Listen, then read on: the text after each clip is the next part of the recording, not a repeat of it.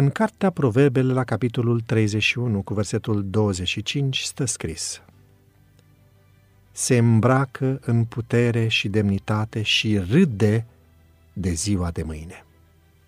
Pe 13 noiembrie 1985, vulcanul Nevado del Ruiz din Columbia a erupt.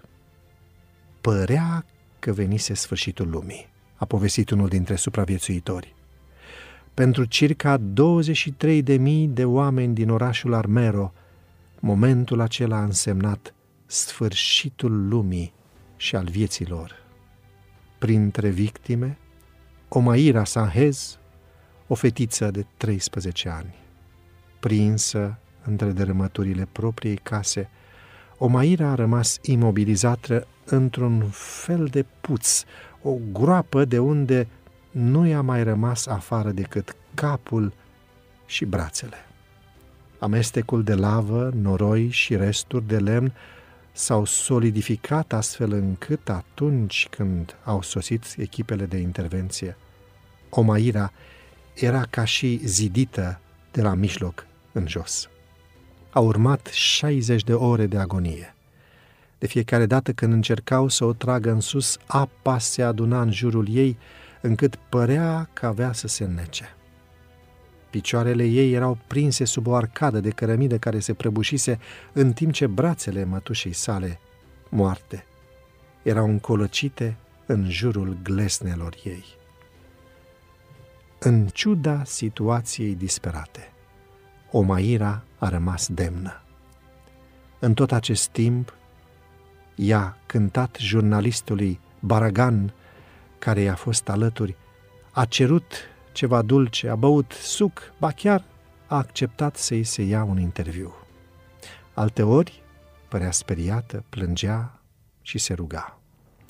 Problema ei era faptul că nu a mai apucat să meargă la școală trebuie să mă scoateți de urgență de aici, pentru că deja sunt două zile de când nu m-am dus la școală și am rămas în urmă cu temele.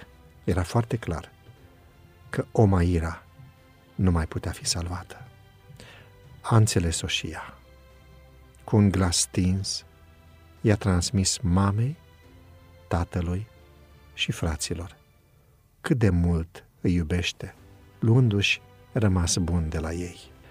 Adulții din jur erau șocați de calmul fetei. La un moment dat, observând că salvatorii erau obosiți, fata a sugerat, Duceți-vă și odihniți-vă. Voi rezista. Trei nopți a stat Omaira în apă, dar în a patra zi a murit. Ochii negri ai fetiței de 13 ani din fotografia surprinsă de jurnalistul Franks Fournier sunt dovada demnității unui copil în fața morții. Peste ani de la tragedia din Armero, ca mamă, mă întreb, cum să-mi cresc copiii astfel încât să trăiască demn, iar în fața nenorociilor sau a morții să rămână demni? Mă uit la demnitatea Domnului Isus pe cruce și știu răspunsul.